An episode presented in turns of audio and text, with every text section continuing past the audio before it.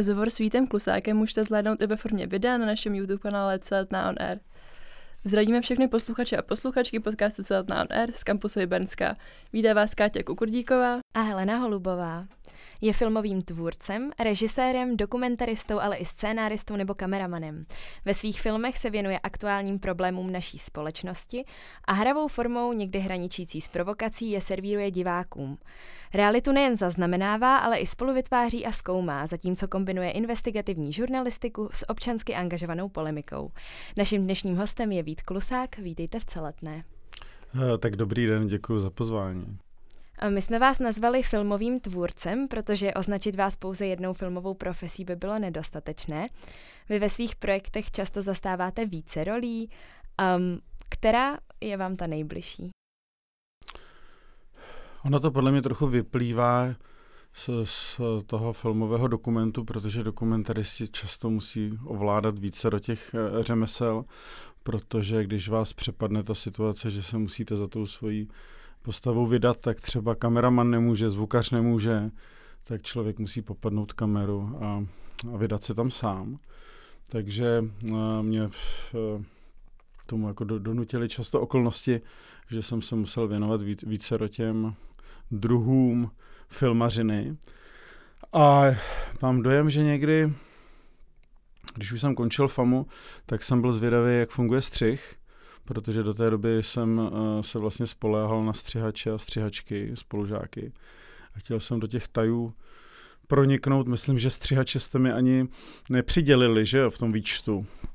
Takže jsem, a na to jsem možná vlastně jakoby nejhrdější, protože to jsem nestudoval. A to se mi skutečně podařilo jako do, do té míry zvládnout, že třeba v síti jsem střihal já jako střihač.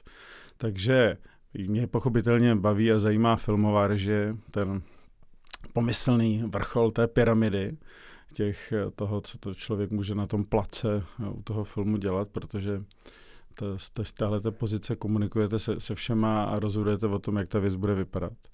Ale z těch vedlejších, přídatných, tak bych si asi vybral ten střih, protože to je taková hodně napínavá fáze a je to taková spolurežijní fáze. Ono, často lajci si myslí, že to je jako technická profese, že se tam jenom nějak řadí ty záběry, ale tam lze skutečně toho ještě mnoho ovlivnit.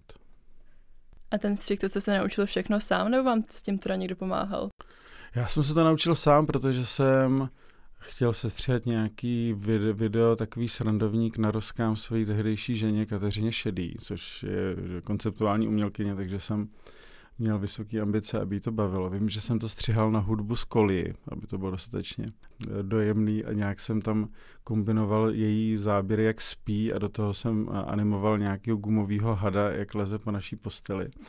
A tohle, tuhle věc jsem, eh, která se skládala, nevím, asi z 25 záběrů, tak jsem dva dny se s tím mořil.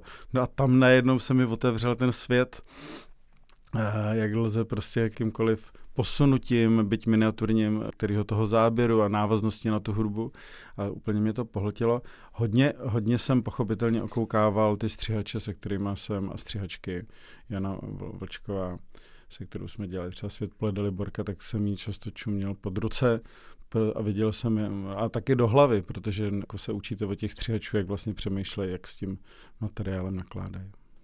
Takže jste vlastně šel od toho gumového hada až jako v síti. No, no, no. no. Ona, a v síti to bylo, tam jsme původně začali spolupracovat s jednou velmi zkušenou, dobrou střihačkou, ale mám pocit, že jsme si tam nějak energeticky nesedli.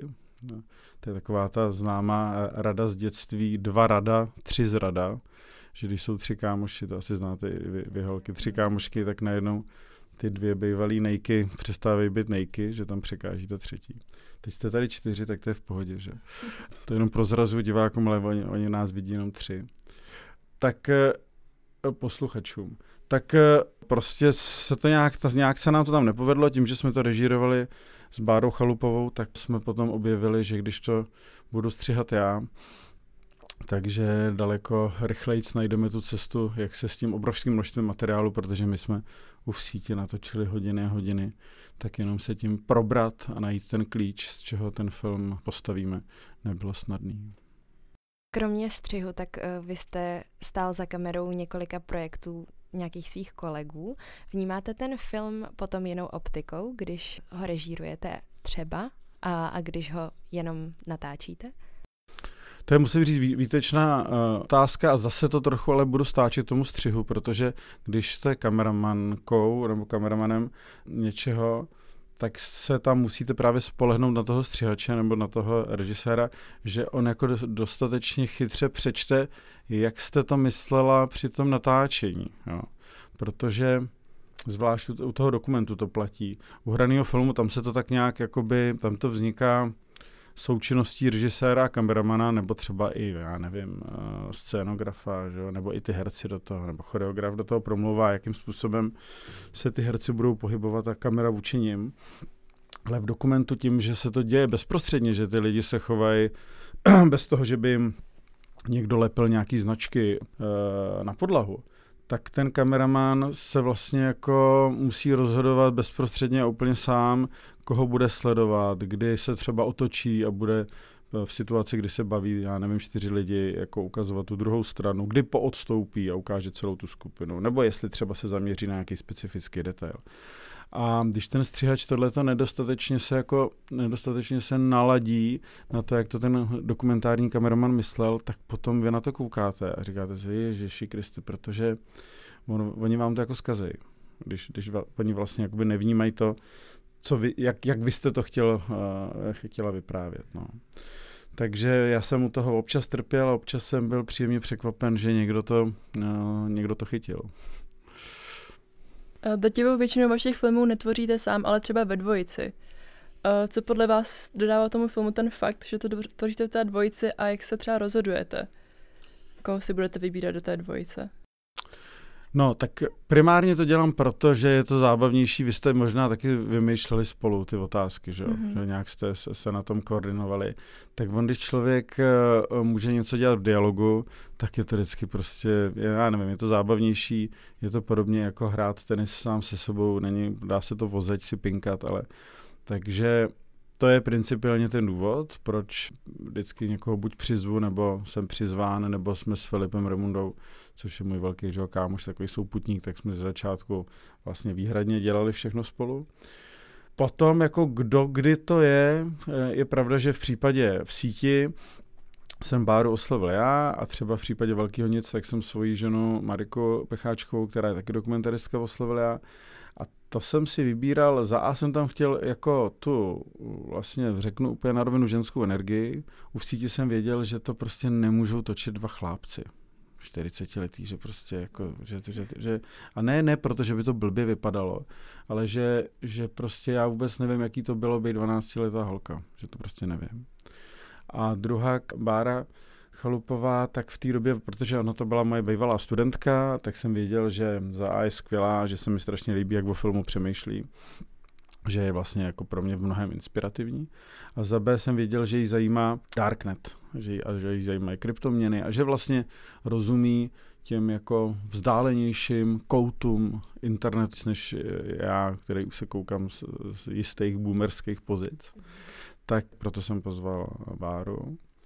A vlastně jsme ale hrozně brzo, že já jsem Báru oslovil, eh, my už jsme na tu první schůzku, kde jsme se dozvěděli ty statistiky, jak to, jak to vypadá s zneužíváním dětí na internetu, na, na tu jsme šli už společně.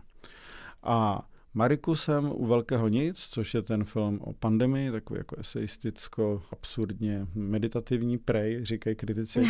tak tu jsem přizval zase, protože moje žena je taková, čem jako vlastně filmová buddhistka, taková trochu čarodějka a věděl jsem, že ten film by v sobě měl mít něco takového metafyzik, což eh, já už teďka taky čtu Toleho pod její vlivem, ale předtím jsem věděl, že bude lepší si půjčit tu její přímou žitou zkušenost. No konkrétně u toho velkého nic, tak ten film byl, uh, nebo zaujal tou svojí výtvarnou stránkou, taky kromě té dokumentární. Jak důležitá je podle vás ta artová podoba v tom dokumentu? A jak vlastně skloubit to, aby to třeba mělo tenhle umělecký náhled, ale zároveň um, to nějak adekvátně předávalo to téma? Pro mě to, že u filmu je ten obraz opečovaný, že, že, že je mu dána jistá pečlivost a že, že je vlastně výtvarný, tak mně to nepřijde, že to je úplně jako artovost, ale že to, tak by to jako mělo být, protože f, film, když bys toho zbavila zvuku, tak je němej a když ho zbavíte v obrazu, tak není vůbec. A když vlastně je točený jako bez toho, že ten obraz a zvuk jsou, tyhle ty dvě složky jsou podstatný, tak si myslím, že je to jako vlastně dělaný tak jako levou zadní. Ona pochopitelně existuje nějaká taková jako estetika, taková jako nezáměrná, taková jako bezprostřední, uh, můžeme vzít mobil a něco tak jako od boku natočit a ono to se to, uh, bude to mít v sobě takový jako nádech autenticity pochopitelně. Ale mě teda daleko víc zajímá ohledávat ty možnosti ještě na tom druhém, na té druhé straně toho spektra, ne to nějak přezdobit nebo udělat to nějaký designový, ale aby to vlastně mělo tu filmovost, kinematografičnost a zároveň to ještě neslo téma.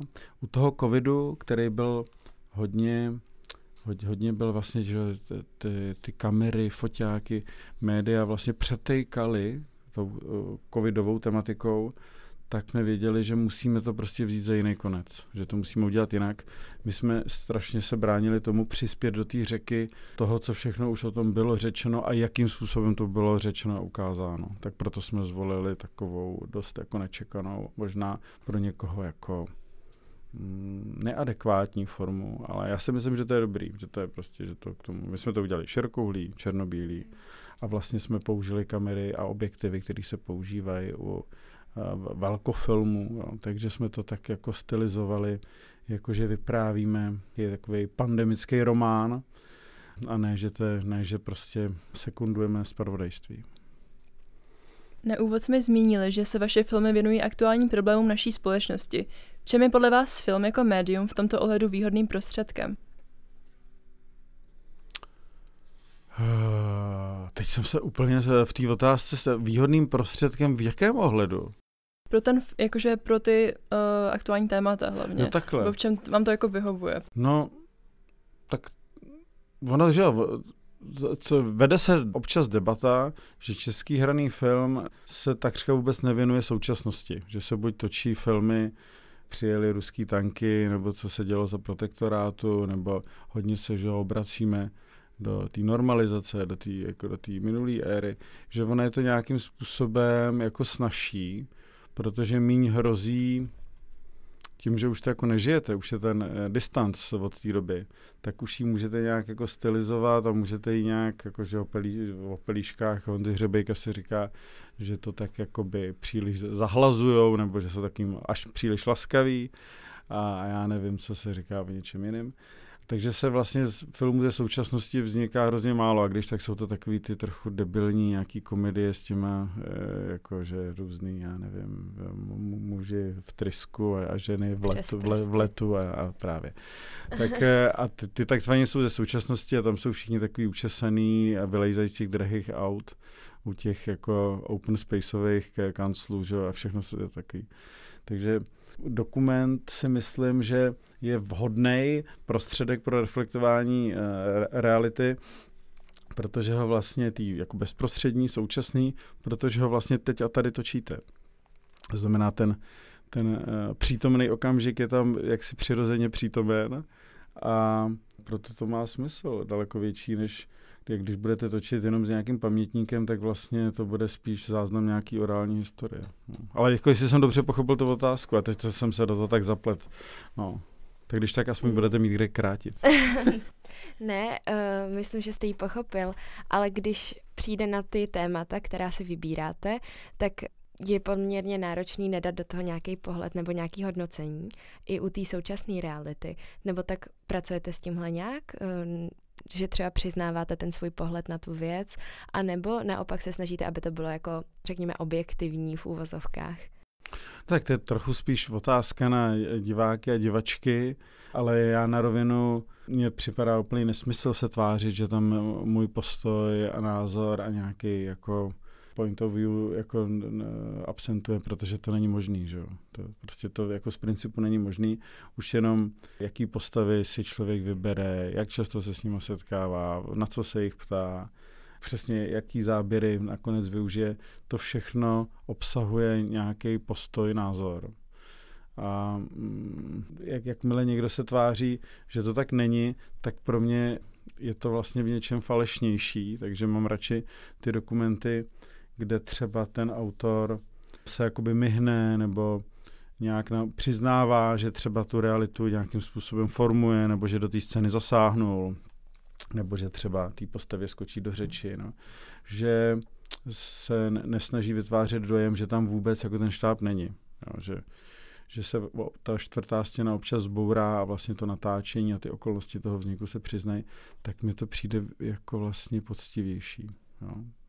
Takže tohleto, my jsme eh, s Filipem Romundou do svých prvních filmů, pochopitelně, že jsme do nich i trochu lezli, že nás bavilo se jakoby předvádět, trochu nás to bavilo, ale zároveň nám prostě přišlo správný jako přiznávat tu kuchyň vzniku té věci, jako dávat šanci tomu divákovi a taky nám to přišlo originální.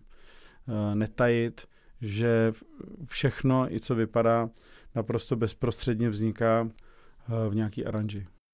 Když už jste byl u výběru těch protagonistů po případě toho tématu, tak jak dojdete k tomu, že něco stojí eh, za to o tom natočit film? No, no to je taková loterie. To uh, vy se musíte nějak vnitřně namotivovat. To je jako, jako kdybyste se mě ptala, jak člověk přijde na to, že tenhle ten vztah je na celý život. na to nepřijdete. Dobře. to, to, vy si to jako myslíte, a potom zjišťujete, že to bude mnohem složitější. Mm-hmm. A, a potom přestát všechny ty krize.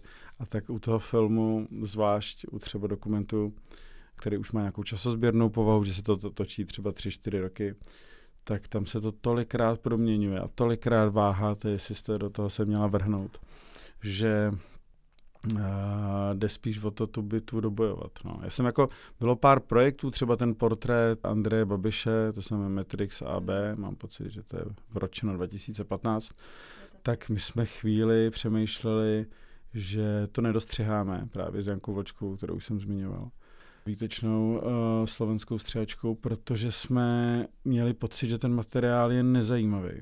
Jo, že, že vlastně jemu se podařilo nám tak šikovně unikat a tak dobře tam jako se lakovat na růžovo, že to nedáme dohromady. No a potom naštěstí, když jsme se prohrabali veškerým tím materiálem, tak, tak jsme nějaký klíč našli. Ale tohle to ohrožení, že, že ta věc taky nemusí vzniknout, jo, to se u toho hraného filmu nestane, protože když ten scénář není úplně pitomý, tak prostě vy už od začátku natáčení víte, jako jak ten tvar asi tak přibližně bude vypadat a co to bude vyprávět a v jaký náladě a jak, jestli ty herci jsou šikovní nebo ne. Ale u toho dokumentu je to velká neznámí. Všechno jsou to velký neznámí. Taky můžete začít točit s někým, kdo vám po půl roce řekne, že prostě se stěhuje na Nový Zéland a co teď. Že? A nemůžete ho přivázat eh, tady prostě ke klandru a říct, ne, budeme točit film. Je to prostě, nelze nikoho ani nějak smluvně svázat. A když se člověk dívá na ty společenské témata, které třeba rezonují, tak uh, myslíte si, že existují, nebo určitě nějaký jsou, ale zajímal by mě na to váš pohled, na který vlastně ten film není jako vhodným prostředkem a je potřeba třeba, nevím, udělat o tom nějakou jako um, žurnalistickou sérii nebo takhle. No, určitě, určitě, eh, eh, rozhodně. Jako ve chvíli, kdy, kdy třeba by měl vzniknout seriál o zdraví výživě, tak si dovedu, jo, jakože je zapotřebí schromáždit velké množství nějakých jako informací, dát je do kontextu, nějaké strukturovat, jo, e, pracovat s nějakýma grafama, já nevím co, vysvětlovat, jak funguje mikrobiom, tak to prostě najednou podle mě není jako filmový dokument tak, je to, tak se to víc blíží nějaký jako audiovizuální Wikipedii a to v tu chvíli je daleko hodnější nějaký jako, a může, ale může to být, může to mít kvality filmové dokumentaristiky, může to být natočený velmi jako, no já nevím, že třeba ty jednotliví experti je třeba představíme v jejich domácím prostředí, jo, že nejsou jenom na nějakém bílém pozadí. Může, může, můžeme to jakoby pozvednout tím, že ty experty, aktéry jako představíme osobněji, ale zároveň si myslím, že filmový dokument je schopen vyprávět příběh a postihnout nějakou atmosféru a náladu a, a je to prostě médium vhodný zase no, pro nějaké, nějakou jinou perspektivu. No. A naopak máte teda nějaké téma eh, české společnosti, které by ten dokument třeba chtělo? Uf, no tak toho je jako hromada. Jenomže já, eh, ono v poslední době je čím dál tím složitější někam jako s tou kamerou proniknout. Každý je paranoid, jako paranoičtější a jo, že v poslední době, já se ještě pamatuju, když jsem začínal před 20 lety točit dokumenty, tak když člověk přijel někam na vesnici, přišel s kamerou do hospody, tak lidi byli ochotní se s ním bavit. Jo. A dneska vám řeknou, že nechtějí mít opletačky a GDPR a, a kde to bude a pro koho to děláte a vy si to nějak sestřiháte a to bude jako, komu to slouží, jakým jste placený a česká televize to tu řídí Eh, já nevím, prostě eh, nějaký zednáři. Eh, takže, takže je to mnohem větší problém. Dílem si za to asi můžou ty média sami a dílem, jak třeba politici, Vzpomeňte si, jak třeba, že objevili prezident Zeman, tak jako konceptuálně brojil proti médiím a mluvil o novinářích jako o hlupácích, neschopných, zaprodaných, tak ta společnost to nějakým způsobem nasála. A je to jako vlastně to, to co jdete dělat, v, v tuhle tu dobu vám to moc nezávidím. No. Teď vám do toho ještě vstupuje umělá inteligence, do toho je ten obrovský tlak, aby se ten jako chrlil ten obsah, že jo, aby toho vzniklo hodně. Já vám řeknu takovou jako příhodu. My, když jsme dělali Český sen, což bylo, uh, premiéra byla roku 2004, tak jsme s Filipem dávali dohromady Preskit což byla taková jako složka materiálu, eh, rozhovor sami se sebou, různé informace o vzniku to, v toho filmu, zajímavosti, že jo, fotky, já nevím co všechno. Byl tam, myslím, úryvek z námětu. A tohle jsme poskytli médiím. A v těch textech, co vycházely, tak z toho bylo různě tak jako citováno. Jako, jako že z toho fakt použili útržky. A když jsme dělali Český mír, ten byl 2010, o 6 let později, tak jsme zase připravili preskit. A napsali jsme, no, napsali jsme tam na Bubřele, že to je nej, nejvýznamnější eh, dokument, dokumentární, celovečerní dokumentární film toho roku. No a já jsem s překvapením zjistil, že i dnes přetiskli to, jako v Perexu článku normálně to, to co, my, co my jsme jako autoři tvrdili v tom preskytu o tom filmu a čím jsme ho tak jakoby aby jsme ho těm novinářům jako mm, zvedli zájem, tak normálně kontrol C, kontrol V to vycházelo. A tam já jsem viděl mezi těm, za těch šest let, kam se ta žurnalistika posunula, protože asi bylo zapotřebí jako zrychlit a chrlit to na ty sítě. E, a skutečně najednou jako co člověk takhle jako předhodil jako kost, tak s tím bylo nakládáno jako s originálním materiálem. No, a, to je, a to si nemyslím, že to neplyne z toho, že by novináři zlenivěli. To plyne z toho, že, že strašně musí jako toho vytvářet hrozně moc a musí těch článků vyrobit, já nevím, pět, pět denně.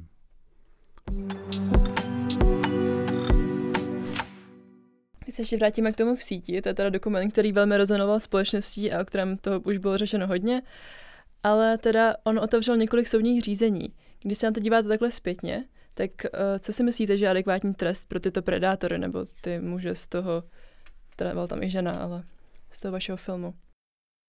To, to se mi blbě hodnotí, protože nejs, ne, nechci se pasovat do pozice policajta ani sou, soudce. Já mám dojem, že jako adekvátní trest jako v té oblasti, na kterou dosáhnu, takže bylo, že jsme, že jsme jako je ukázali, byť jsme je zamaskovali, protože pochopitelně jako v jejich bezprostředním okolí je asi jejich příbuzný a známí je přesto všechno poznávali. Že? My, jsme, my jsme vedli dlouhou debatu, jestli budeme měnit jimi i hlasy, jenomže oni ty možnosti jsou takové, že bychom jedině mohli jim je uh, vlastně zženštit, takže by najednou mluvili takhle. A to jsme si říkali, že by působilo hrozně zvláštně, že by ty chlápci, uh, že by jsme je připravili o tu jejich, jako o takový to předstíraný chlapáctví, při kterém se snaží svádět ty e, děti. Takže jsme jim nechali jejich hlasy, no, takže se nám pochopitelně dělo, že jejich nejbližší okolí nám třeba často ty lidi posílali odkrytou fotografii toho dotyčného, ptali se, jestli to je on. ale my jsme měli takový pravidlo, že když to byl ten dotyčný, tak jsme na to neodpovídali, omlouvali jsme se, že prostě nebudeme nikomu jako dávat žádný přímý důkaz do ruky. A když to náhodou byl někdo jiný, to se taky velmi často dělo. Že mi se v té době, když bylo v síti v kinech, dělo, že jsem šel po ulici a lidi mě zastavovali, ukazovali mi nějaký pány na, te- na telefonu, který jsem v životě neviděl a ptali se, že to je tenhle ten. My, my ho známe, ten bydlí naproti. No tak v tu chvíli jsem říkal, no prosím vás, ne. Tohle pána jsem v životě neviděl. Tím, že jsem to střihal, tak jsem ty tváře měl vypálený na sítnici. A ovlivnil vzkaz ve formě tohoto dokumentu nějak školní osnovy? Ano, ano, ovlivnil. Aspoň nám to tvrdil tehdejší minister eh, školství a jeho náměstci, protože my jsme hm, náhle dostali šanci hm, do toho promluvit, tím, jak to bylo velmi populární. A pod vlivem expertů, který se tím fenoménem eh, zabývají, tak jsme žádali, aby už děti od 9 let, to znamená od třetí třídy, se dozvídali, jak se chovat na sítích zodpovědně, protože standardem bylo, že se to probíralo až někdy v, od těch 12. Ono se totiž těm učitelům, učitelkám do toho nechtělo, tím, že to často souvisí s tématem intimity, sexu, pornografie, tak měli pocit, že ty devítiletí, že je to na ně moc brzo, jenomže to právě ty návyky, jak se v online prostředí chovat, se musí, si musí jako to dítě osahávat uh, brzo. A navíc já, já jsem přesvědčený, že s dětmi se dá o sexu citlivě mluvit a taky je to zajímá mnohem dřív než, než eh, v pubertě. Že? A myslíte si, že jako celkově v Česku nejen u těch mladších lidí chybí ta mediální gramotnost? No, jako nevím, jak, jak je to teď. Eh, já jsem s chodou okolností byl teď v neděli diskutovat s nějakými dětmi, bylo 13 až 17 let, který si pouštili v síti a poprosili mě ty, jejich, eh, jak se to říká, průvodci, to, byly, to byly totiž eh, děti z nějakého pastiáku, abych s nimi o tom si povídal. A takže mám tu bezprostřední zkušenost teď pár dnů zpátky a tyhle ty děcka, asi půlka z té skupiny, a bylo jich tam, nevím, 15, tak měli nějakou zkušenost, že buď někomu jako poslali nějakou obnaženou fotku, někdo je vydíral, jako Prostě a přitom to byly i do, eh, často dost bystrý děti, eh, zajímavý, tak děje se to prostě pořád. Jo. To, to prostě to není tak, že vznikne film nebo, nebo se to jako ve školách začne probírat a děti to přestanou dělat. To máte to stejný, jako se nepřestane pít alkohol a kouřit cigára a, a užívat drogy. No. To prostě s tím letím bude se zapotřebí bojovat furt. Myslíte si, že se to nějak zlepšilo? Kromě toho, že se to teda dalo do povědomí té společnosti? Já, já doufám, já doufám, že jo. Já doufám, že jo. Já doufám, že ten film se stal jako nástrojem, jak o tom mluvit a že jsme, že jsme to téma otevřeli způsobem, že jsme to jako vynesli na světlo. Že tím, že jsme jako ukázali, jak to bezprostředně vypadá, čeho ty predátoři jsou schopní, jaký triky u toho užívají, takže využívají, takže jsme vlastně jak učitelům, tak rodičům, ale taky dětskám jako dali do ruky nástroj, jak, jak to nějak um, uchopit, jak to vidět. Jak to, jo, protože do té doby to bylo pod příkrovem té tmy, jako mluvilo se o tom, že se to občas děje, že někdo pošle nějaký dick pic, ale nebylo vůbec jasný, jak to bezprostředně jako probíhá. A jak mi tohle témata vzděláváte vaše vlastní děti? když o tom máte takhle jako větší přehled? My mluvíme s dětma strašně otevřeně a na rovinu. Já si pamatuju, že Ondra se mě ptal, co to je kondom asi v pěti letech v tramvaji.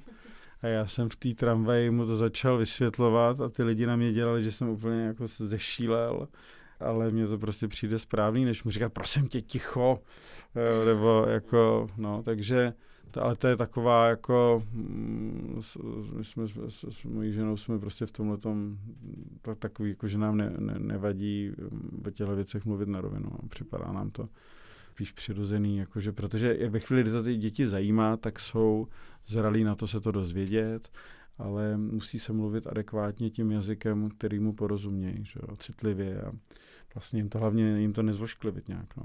Myslím si, že je daleko horší, když se děti třeba o tom, jak probíhá pohlavní styk, dozvědí sporná, protože do té doby jim to nikdo vlastně nějak citlivě jako nevysvětlí. Myslím si, že to je mnohem brutálnější způsob. A bohužel jako výzkumy říkají, že spousta spousta eh, jako především teda kluků si to kolem toho 9. 10. roku jako najdou na těch pornhubech a tam poprvé vidí, jak to vypadá a potom se tak chtějí chovat, mm. když poprvé spí s holkou, což mi přijde, že je šílený, protože jim to jako formátuje mm, tu představu, že takhle, tak, jako takhle se mají projevovat naživo. Že?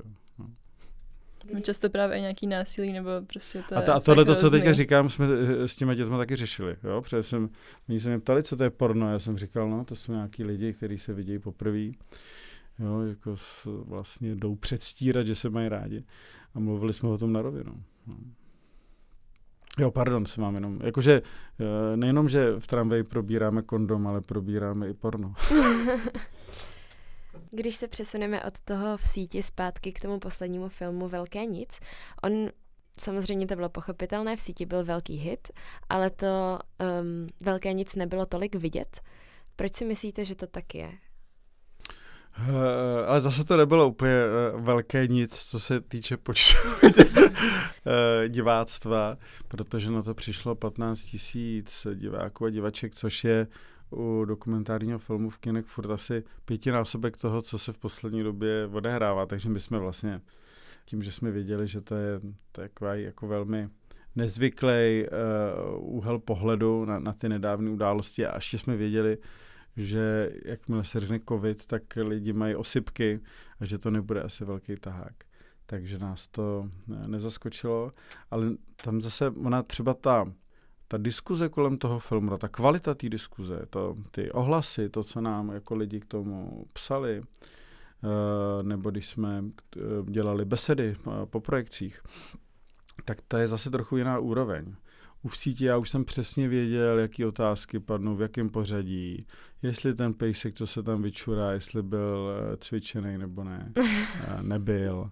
Jo? Už, už jsem prostě jako věděl, co, co se dozvím. A, a tím, že ten film mm, jako ne, ne, neskýtá nějakou jakoby tak pestrou paletu interpretací, tak to pro mě nebylo takovým přínosem, jako si třeba povídat s divákama po Velkým nic, což je mnohem víc film, který se nabližuje nějaký jako dokumentární, snad to nebude znít příliš nabubřel, ale jako básni. Jo.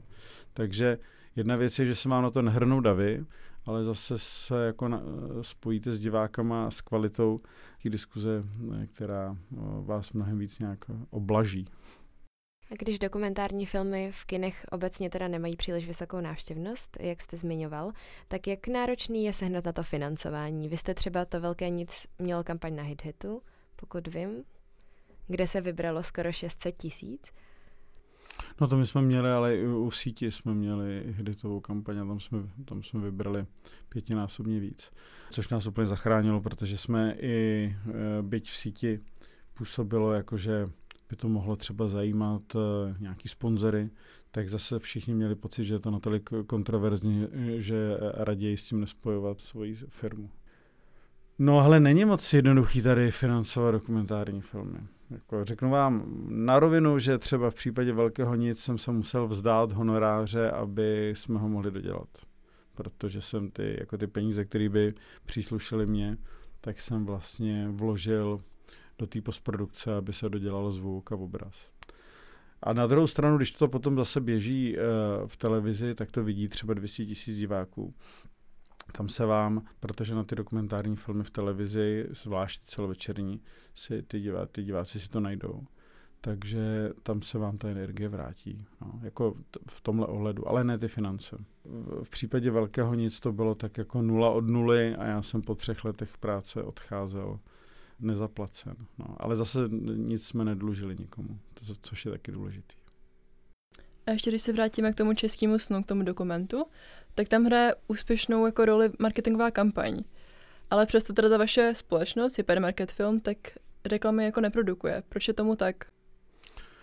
To my jsme si někdy z začátku s Filipem řekli, že jako vyloženě reklamy, že bychom točili nějaký prostě na pojišťovny a, a nevím, jogurty, jo, že to prostě dělat nechcem, že vlastně jako to filmový, ten filmový um nechceme jako zaprodávat zrovna této formě, no, že protože ještě jak jsme začínali Českým snem, což byla že, takový jako antireklamní film, nebo svým způsobem taky jako po odkrytí těch reklamních principů, chtěli jsme jako ukázat eh, ty manipulativní techniky, tak nám přišlo eh, v té době pitomí, aby jsme to svým celovečerním debitem demaskovali, ale potom jsme, bychom jako za dva roky šli a ty reklamy sami točili, jakože no tak tady jsme trochu do toho reklamního světa šťouchli, ale teďka už se tady v těch agenturách eh, s dalšími lidmi potkáváme a točíme, točíme reklamy. No tak to byl, to byl jeden z důvodů a přišlo nám to, vím, že jsme si to v té době v takový tý jako eh, mladický bojovnosti jsme si to pomenovávali, že to je nějaká forma jako kolaborace s režimem, že tak jako se dalo kolaborovat uh, s komunismem, takže se dá s kapitalismem, jakože filmař kolaboruje, když točí reklamy, takhle jsme si to pomenovali. A naštěstí to jako vla, držíme, jo, že jsme se tomu nespronevěřili, ani jeden z nás žádnou reklamu, byť jsou nám neustále nabízený. Jo. Ono, ono to ty reklamní agentury tak jako popouzí a furt, tam, furt nás oslovujou. Ale dělali jsme třeba pořady na komerčních televizích, že jo. Ano, šéfe se Zdeňkem Plorechem. Teď nedávno jsem v nějaký diplomový práci o našich filmech našel, že sice se uh, prezentujeme jako nereklamní produkce, ale přitom jsme přispívali pořadem který byl opentlený reklamama. No. Tak ono, je to pochopitelně ten slalom eh, v těch možnostech, co tady člověk má, je složitý, protože nás by těžko uživili eh, filmy jako Velké nic, když eh, za ně potom jistě dostanete. Takže člověk musí trošku přemýšlet, jako, jak ještě dělat to, co považuje za důležitý a dobrý a zároveň z toho mít prachy na nájem. A tu marketingovou kampaň k těm vašim dokumentům si děláte sami, nebo um, na to máte vždycky někoho externího? Uh, je to tak jako v kombinaci s distributorem, protože distributor do toho hodně promlouvá, co se týče třeba, jakým způsobem budou uspořádané informace na plagátu a, a třeba jak bude vypadat trailer. Uh, na trailer si vždycky najímáme no, vlastně jako trailerového režiséra Jana Buštu, který dělá takový ty jako nej, nejlepší český trailery, Honza je strašně šikovný. Ale co se týče jako to, jaký fotky a jak se to bude jmenovat a jak o tom budeme mluvit a podtitul, tak to si rádi děláme sami. To nechceme nikomu svěřit, protože nám přijde, že to může být klíč ke čtení té věci, a máme potom ještě jednoho velmi šikovného kolegu, který se jmenuje Adam eh, Hříbal u nás v produkci, který je výtečný fotograf, ale zároveň rozumí i sítím, takže třeba v případě v síti eh, nám pomáhali jak s tou osvětovou kampaní, tak eh, s propagací toho filmu. Takže jsme tam vlastně jako měli člověka v té naší partě, který tomu marketingu a zvlášť tomu jako tomu marketingu, ke kterému to teď dospělo, tomu jako na internetu, tak nám s tím hodně pomáhal. Ještě k tomu síti, tak v síti, tak dostal jste až do Japonska. Už jste ho navštívil, to Japonsko?